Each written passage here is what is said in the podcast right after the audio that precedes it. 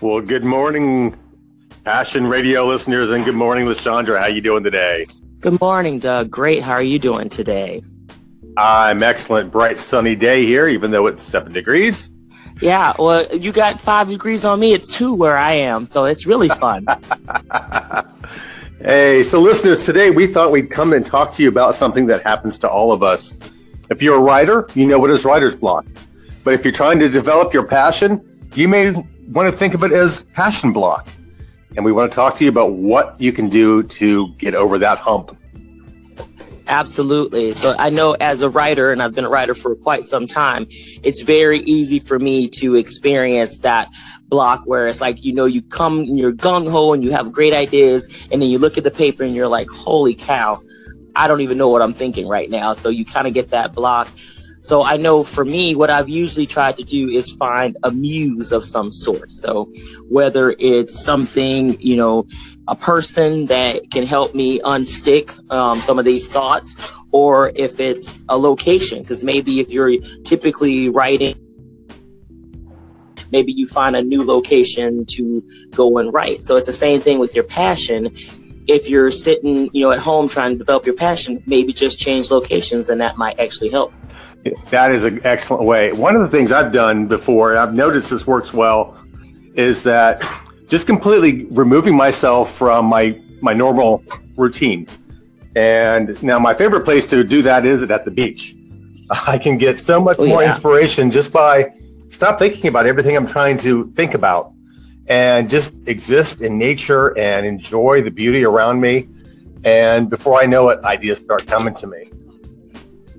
Yeah, that's a wonderful point, Doug. I mean, even with people who are, you know, experiencing these cold snaps and it's really, really cold weather, you know, you might not be able to enjoy nature the way you'd like to because, you know, it's a little bit cold outside, you know, but maybe if you go to um, a coffee shop or a place that has uh, windows that are from floor to ceiling windows, and you can look outside and just kind of watch nature happen, even, you know, because there's still like squirrels and animals running around trying to find food, even in this cold weather. So it's very interesting to watch that process. It's also inspirational because even as they're running around, they tend to be very dedicated to find that one acorn that's hidden somewhere in the frozen tundra. Uh-huh. So it kind of gives you inspiration of no matter what obstacles that come in your way, if you're determined enough, you will find a ways to find success. Most definitely. You know, too, and I find, and we've talked about this before, the people I surround myself with are often with some of my biggest sources of inspiration. And if I'm around those negative people, I need to cut them out. I mean, maybe that cuts out of my life, but if I need to focus on a problem, I need to be around those people who encourage me. That's why I think, LaShandra, you and I do so well is we bounce ideas off each other.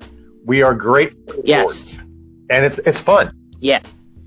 We- It is a lot of fun, Doug, and that is such a, a great, you know, analogy to talk about because, you know, people talk a lot about um, if whoever you are, is, you look at the sum of the five people you're closest to, and that really is kind of who you are and who you've become. So especially when you're following your passion and trying to pursue your passion, go where people are that are doing what you want them to. Like for people who are living out their fullest lives and their fullest potentials and their fullest dreams, you know, and like we've said before, it doesn't have to be entrepreneurs, people who are having their own business and working that way. It could be someone at a volunteer organization or someone who's just having a dinner at their home and they're welcoming people in and they get passion from sharing a good meal and good conversation. So it's really great to have those kind of resources kind of surrounding you all the time. That's absolutely right. And, you know, LaShandra and I have got resources out there for you as well on our website, be passionate dot co dot co. We, we hope you go out there and find those resources. Um, our, our Passion Discovery Journal's out there. Uh, we'd love to hear, too, from you. Where do you go to recharge and break through that that uh, that, that passion barrier you've got? Um, go to our website and let us know. We'd love to hear from you. Um, you can follow us on social media, and you can also uh, share your ideas with us there as well. Yeah, and we're here to help you guys. You know, anything that we're telling you guys, we're experiencing ourselves. So we keep growing and changing and developing every day because that's we're lifelong learners. And I think when you're a passion person, you always are learning, whether it's